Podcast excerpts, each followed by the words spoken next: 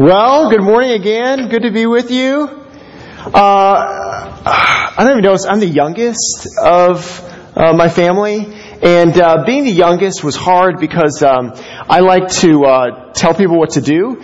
And when you're the youngest, you can't really tell people what to do. Um, you're not a guide. You're not a leader. You're just the younger brother that um, is an annoyance. Uh, so this is what happened in my family. I grew up in Madison, and my parents always had uh, people living in our house, um, usually from Liberia or Nigeria, Kenya, um, people, students from Africa. Either they were in high school or they were uh, attending the University of Wisconsin. And it was great growing up and having these guys come t- to live with us because I got to be their guide uh, through the Wisconsin winters. Okay, because they had never seen snow before. They had never lived in sub-freezing temperatures before, but I got to be with them as they experienced it for the first time. I was their guide through winter a Wisconsin winter. And so I got to say some fun things.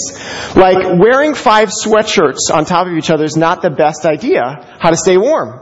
A coat is a helpful thing. That making snow angels when you have no shirt on is the way to go. The only way to make a snow angel. You don't do it when you have a coat on. And so, needless to say, I wasn't always the best guide for them when they came over here about a Wisconsin winter, but it was fun. It was fun to be their guide as much as I could be. And then I got it back uh, tenfold when I went to Africa when I was when I was young too, and they uh, brought me through uh, African culture. But uh, that's another story. But this is the question I want to ask you today. Have you ever been in that place where you needed a guide? A guide through life a guide through issues, a guide through uh, things that you're dealing with. And I guess those are the questions I'm going to ask. One is PowerPoint two. I got to get the reach to this. Do we believe we need a guide? Number one. And number two, who do we choose to be our guide? Who is the person that does help us through life? And thirdly and lastly is PowerPoint. Is it going to show? Oh, no, I guess not. You're not showing the third point, which is probably my fault. So the third one is who is the right guide? Who is the right one? the one that we should choose. And the idea that I want to express to you today, the point that I want you to get is this. The points. Boom. Yes, to find life to the full, we need to follow the Good Shepherd and beware of imitations. To find life to the full, we need to follow the Good Shepherd and beware of imitations. So let's open the Word. I think it's going to be answering those three questions for us and trying to get to that point. What do we need a guide? What guide do we choose? And who is the right guide? Um, I think it's 896. Yep, 896. If you want to follow along, I encourage you to. Um, we're going to be looking at chapter 10, verses 1 through 21. So let us pay attention to the Lord's word. Okay. Truly, truly, I say to you, he who does not enter the sheepfold by the door, but climbs in by another way, that man is a thief and a robber. But he who enters by the door is the shepherd of the sheep. To him the gatekeeper opens. The sheep hear his voice, and he calls his own sheep by name and leads them out. When he has brought out all his own, he goes before them, and the sheep follow him, for they know his voice. A stranger they will not follow, but they will flee from him, for they do not know the voice of strangers. This figure of speech Jesus used with them, but they did not understand what he was saying to them. So Jesus again said to them, Truly I say to you, I am the door of the sheep. All who come before me are thieves and robbers, but the sheep did not listen to them. I am the door. If anyone enters by me, he will be saved and will go in and out and find pasture. The thief comes only to steal and kill and destroy. I came that they may have life and have it abundantly. I am the good shepherd. The good shepherd lays down his life for the sheep. He who is a hired hand and not a shepherd, who does not own the sheep, sees the wolf coming and leaves the sheep and flees. And the wolf snatches them and scatters them. He flees because he is a hired hand and cares nothing for the sheep. I am the good shepherd. I know my own, and my own know me. Just as the Father knows me, and I know the Father, and I lay down my life for the sheep. And I have other sheep that are not of this fold. I must bring them also, and they will listen to my voice. So there will be one flock, one shepherd. For this reason the Father loves me because I lay down my life that I may take it up again. No one takes it from me, but I lay it down of my own accord. I have authority to lay it down, and authority to take it up again. This charge I have received from my Father. There was again a division among the Jews because of these words. Many of them said, He has a demon and is insane. Why listen to him? Others said, These are not the words of one who is oppressed by a demon. Can a demon open the eyes of the blind? Let's pray. Heavenly Father, just pray that you would help us understand your word. That it wouldn't just go into our minds, but it would penetrate into our hearts and change us and transform us. God, we pray these things in your name. Amen. There's lots of things in this passage. I read 21 verses there, and I'm not going to be able to get to every single detail that's in this passage. And again, if you have questions about some of those things that were raised in the passage, I'll be around afterwards. And tonight, I encourage you to come to Frank's Pizza. I heard it's really good, and uh, love to talk there too. So again, um, I want to deal with two major issues. And these are the images. I don't even know this, but in John, G- Jesus uses a lot of things to describing who he is as a person. It's called the festival sermons. And what he does is he uses objects to explain himself. Like, I am the light of the world. We discussed a little bit about that last week, about light and darkness. He talks about, I am the vine. I am the bread. I am the gate. I am the shepherd. You know, all these I am statements. He even says, I am. So he's describing himself through inanimate objects. The only time they actually describes himself through a relationship is in this passage is I am the shepherd. And I want to look at these two images. You got to be you got to understand that when Jesus is giving these, you know, festival sermons given at times of festivals, he's using images that were clear to these people about what happened at the festival time. Be like a Christmas tree at Christmas or stockings or um, a turkey at Thanksgiving for us. So these images of shepherd and sheep were so clear to these people and they bring up so many images and connotations that we don't really understand them all the time in our culture. But in this culture where shepherding was a huge part of the culture, that would just bring up images in these people's minds. So I want to look at these two images and unpack them for you this morning. Okay? One is the shepherd. Okay? Shepherd in Greek is poimena. It's used throughout the New Testament. And uh, when shepherd is used in the New Testament, it's always referring to kind of a leadership role both in Greek culture, Roman culture, and Hebrew culture, when people were leaders, they were referred to as shepherds. So that was the connotation that people had in those cultures. If you want to call someone a shepherd, you're calling them a leader. For most of us in our culture, we sometimes have that connotation.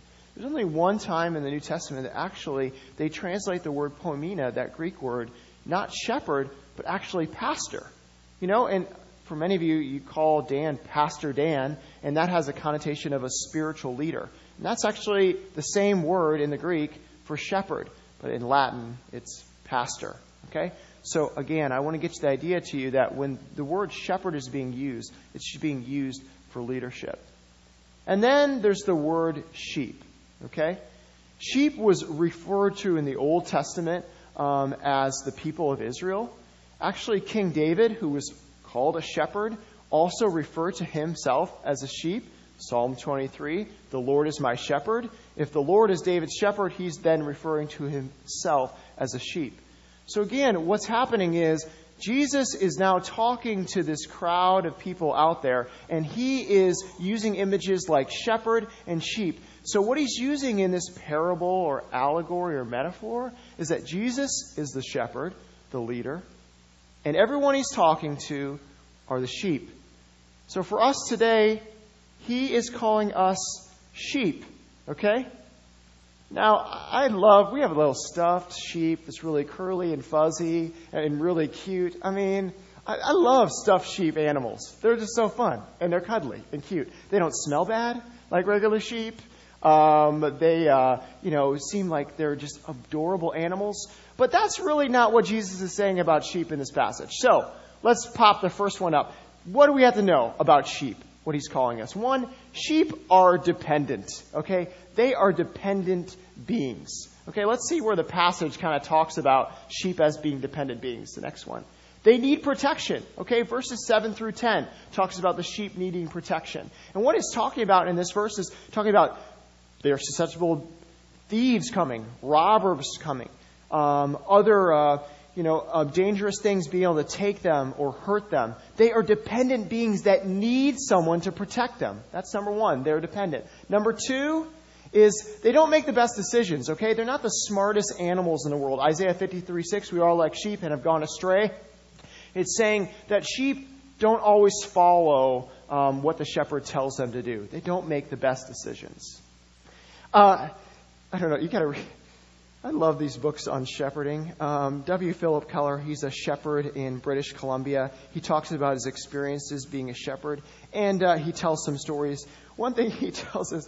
So here he is.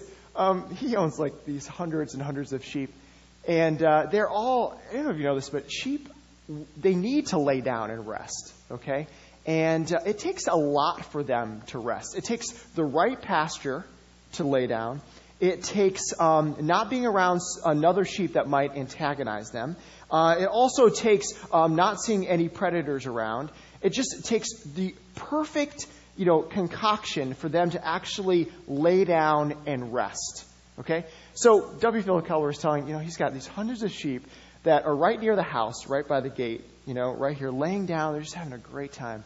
A friend comes over, okay? And the friend um, has this little Chihuahua dog, okay? The Chihuahua gets out of the car. And once one of the sheep sees this little dog, doesn't even bark, the hundreds of sheep all get up. They run a half a mile over to the far side of um, the fencing area, and they just stand there and are just anxious. They don't sit back down. They just they're just kind of jittery the whole time. That is sheep. Okay? I'm so glad we're not sheep, you know? Man, we're not anxious. We're not worried about things around us. Man, I just, man, self disclosure. I cannot chill. I cannot relax unless the house is in perfect order. Okay?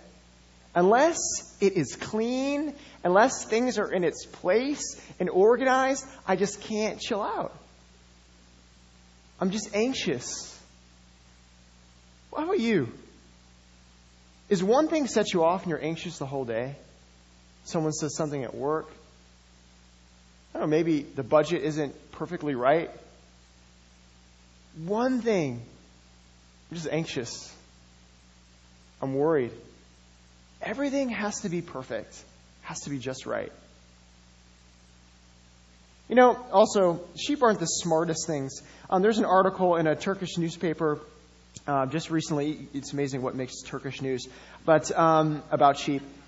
And uh, in this one, what happened was there was um, a bunch of hired hands, and uh, they wanted to take a breakfast break, so they left the sheep uh, to pasture and took a breakfast break. And during breakfast, um, there was a, a, cliff and a ravine, and about 75 feet, and um, uh, the sheep uh, went off the cliff into the ravine. Um, 400 of the sheep died, just one after another, going off the cliff.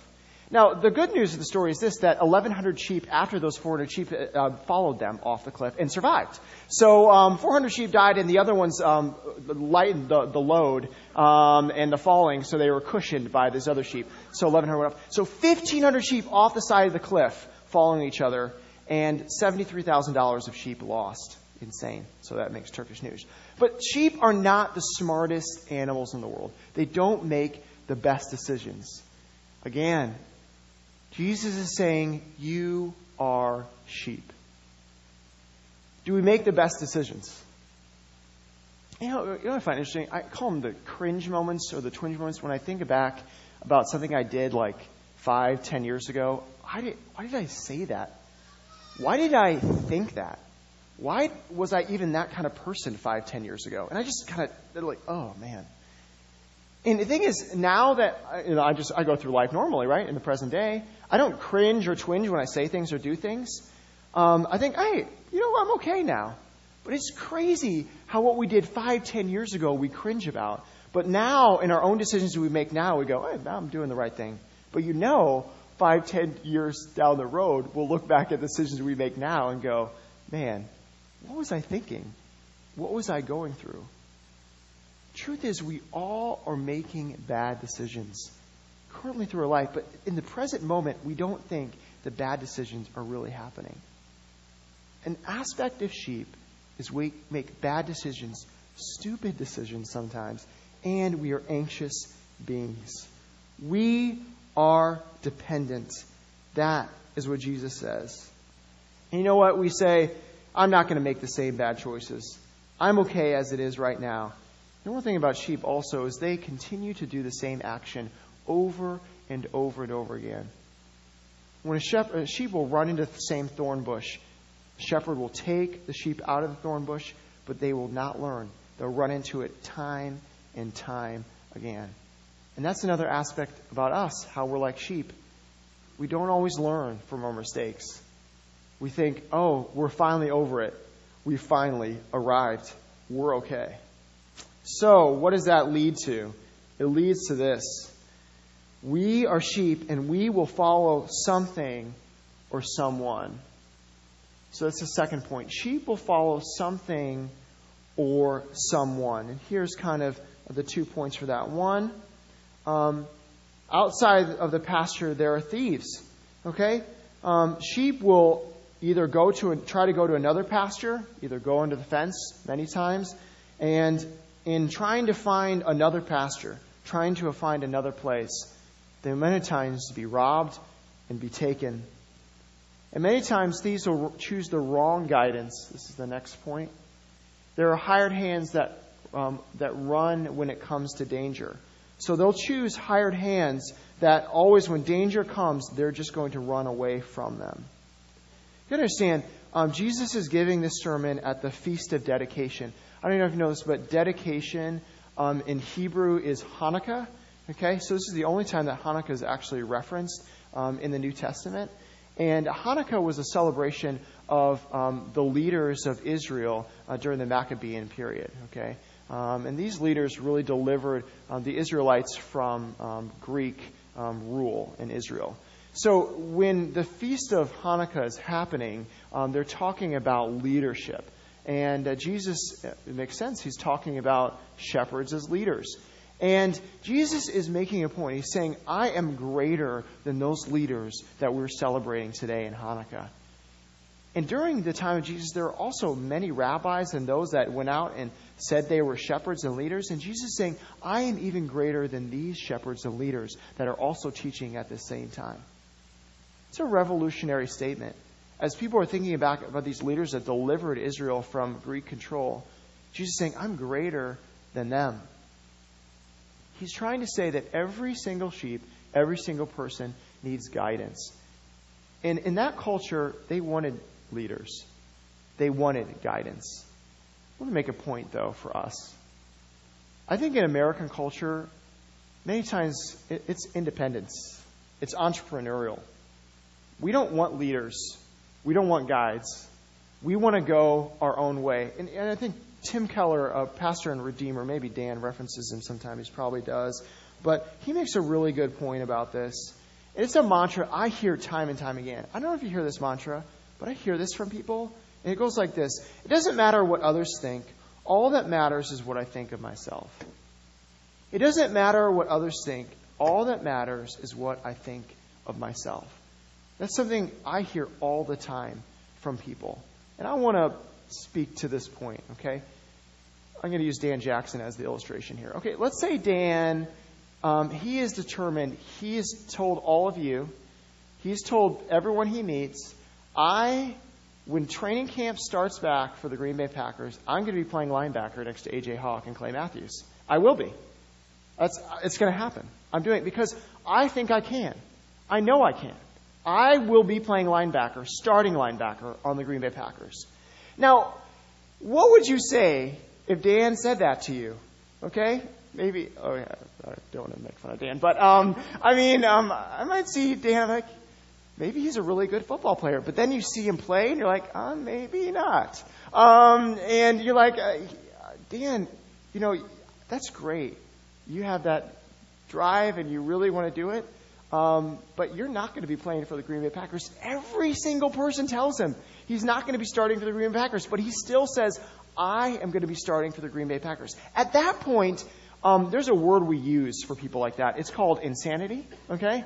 Um, what is it? Doing the same thing, expecting different results. You know, um, you know that's insanity. So it doesn't matter what Dan says. I am a middle linebacker for the Green Bay Packers. He might say that over and over and over again. But as much as he says that, he will not be that. Sure, you have a great self image, Dan. You care about yourself, but it's not going to happen. The point is this we need someone in our life to guide us, to affirm us, to put us in the place where we have gifting. No matter who we are, we need someone to do that for us. There are two equal and opposite dangers. Please hear me on this point, okay? One of the dangers is this that we think we don't need anyone else in life to tell us or to affirm us that we can do anything on our own. That is one error. And the second equal and opposite error is relying on the wrong people to affirm us and tell us what we should be doing in life. These are two equal and opposite errors. And I think many times in American culture, we kind of tend towards the one that says, I can do anything I want to. I can be anything I want to. It's just about my own self image.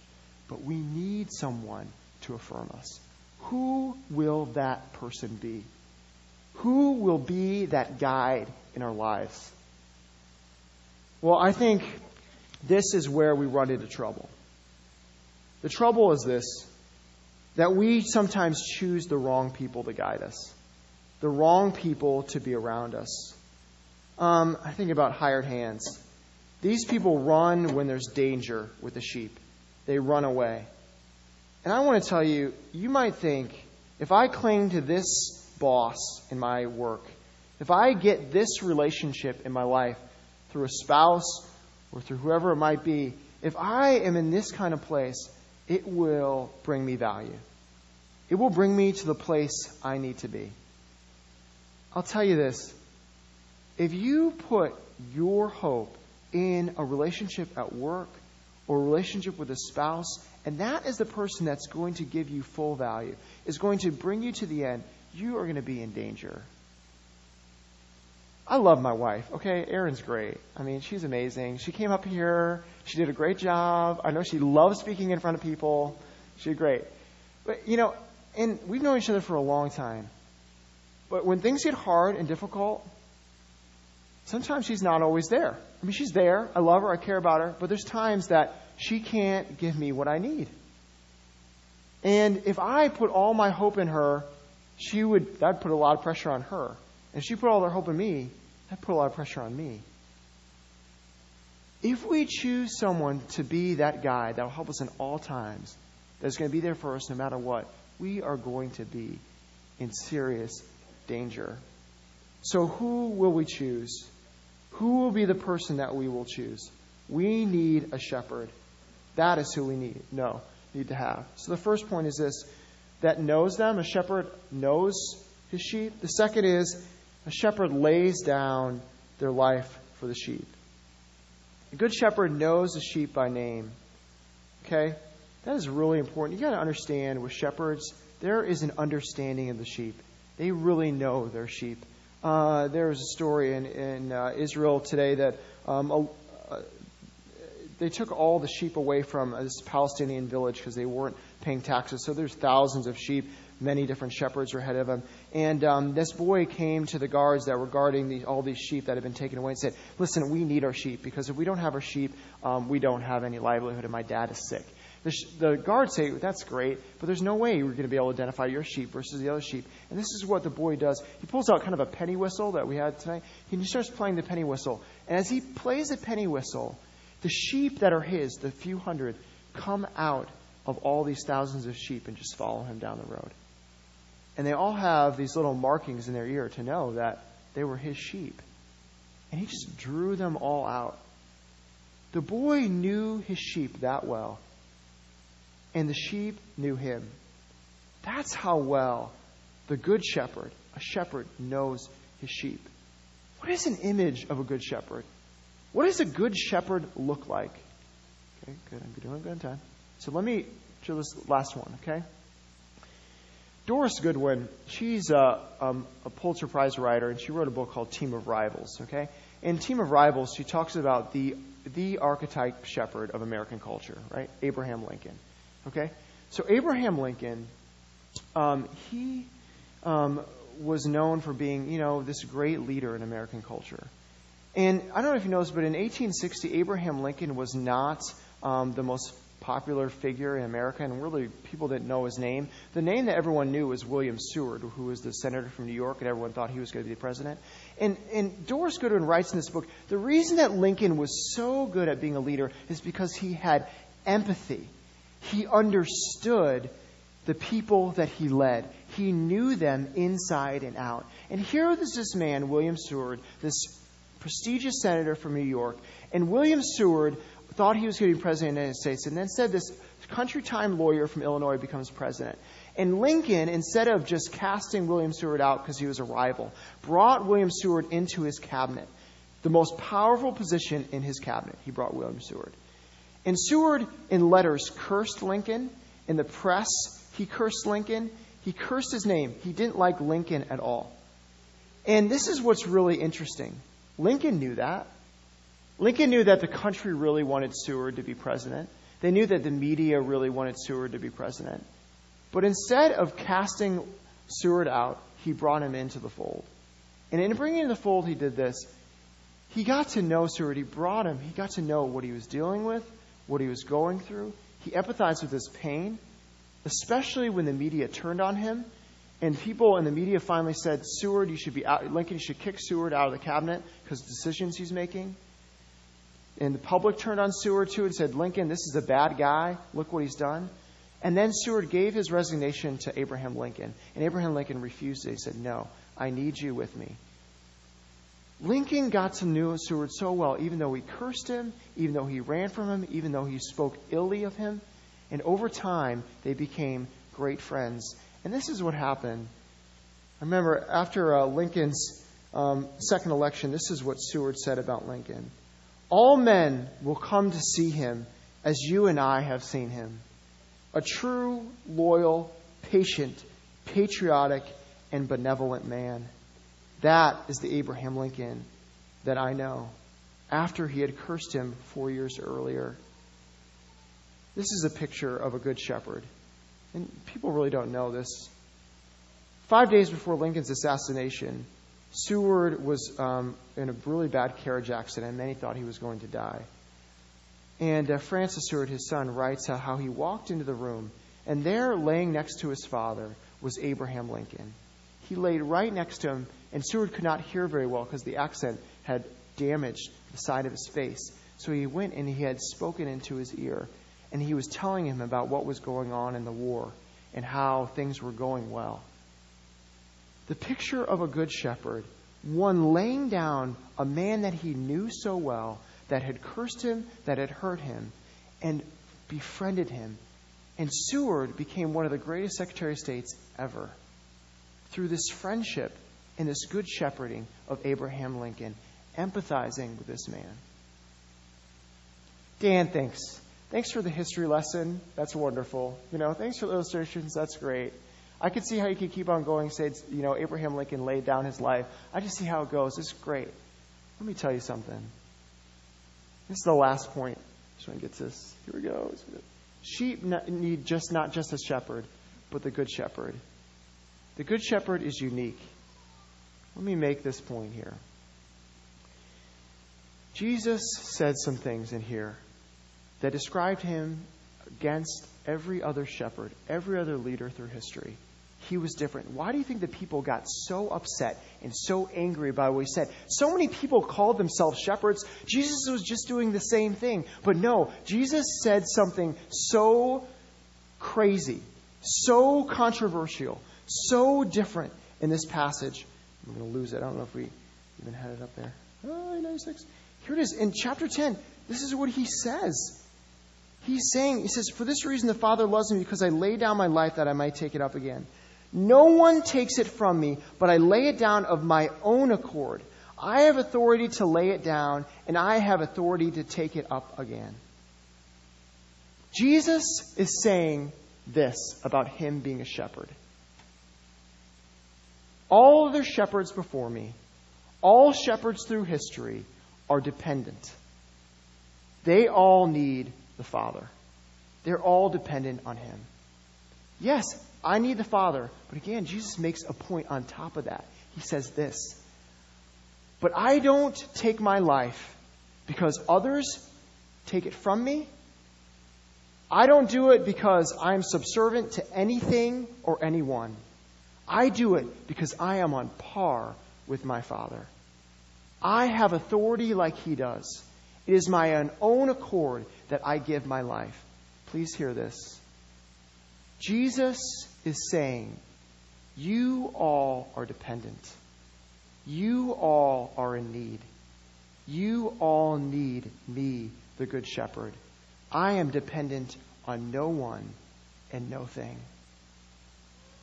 And this is where it gets good. I am dependent on no one and no thing, but I became a sheep for you. I became dependent. I came down to this earth. I gave my life. I went through the things that you go through. I became a sheep so that you might have life.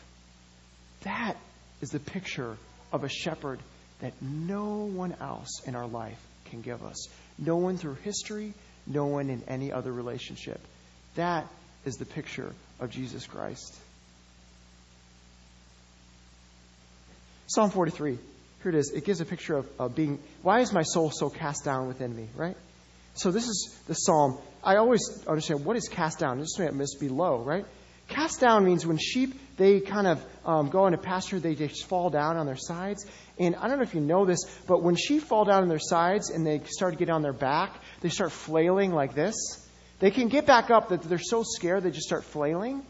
And then if they sit there for a while enough, they die. Just a few hours, they just die.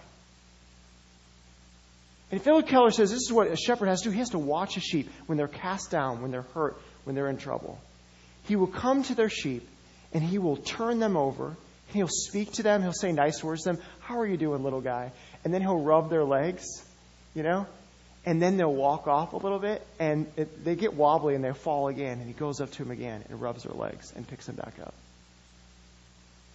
The picture of a good shepherd is this, and this is what Christ does.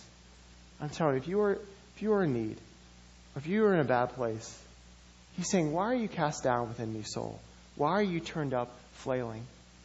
Know that there's a good shepherd that picks you back up, that rubs your feet, that calls you by name, and says, I have something for you.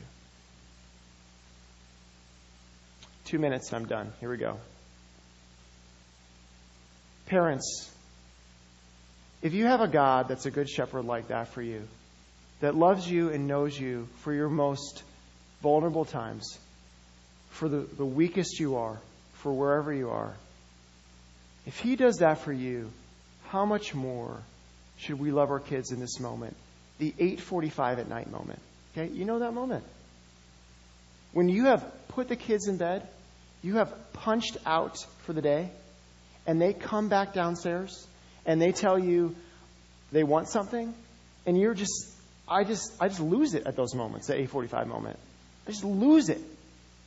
And the thing is, sometimes my daughter is coming to me with some of the most intimate things and something she's really struggling with at, at that moment. I'm, I'm not saying the procrastination. I'm saying, but when your kid comes back to you in that moment with something that's very important, I want to say, I'm not just tired.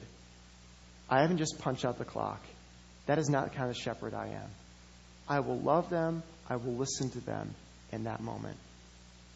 If God does that for me and watches over me in all moments and cares for me in that way, how much more should I do that for my children? Second, for uh, bosses that are here, for the employees that you have in your company, are they just an ends that justifies the means? I encourage you, how are you shepherding your employees? How are you getting to know them? How are you abiding with them? And lastly, I can say this because I'm here and I'm not your pastor. How are we doing that for Dan Jackson? You all are blessed. Okay?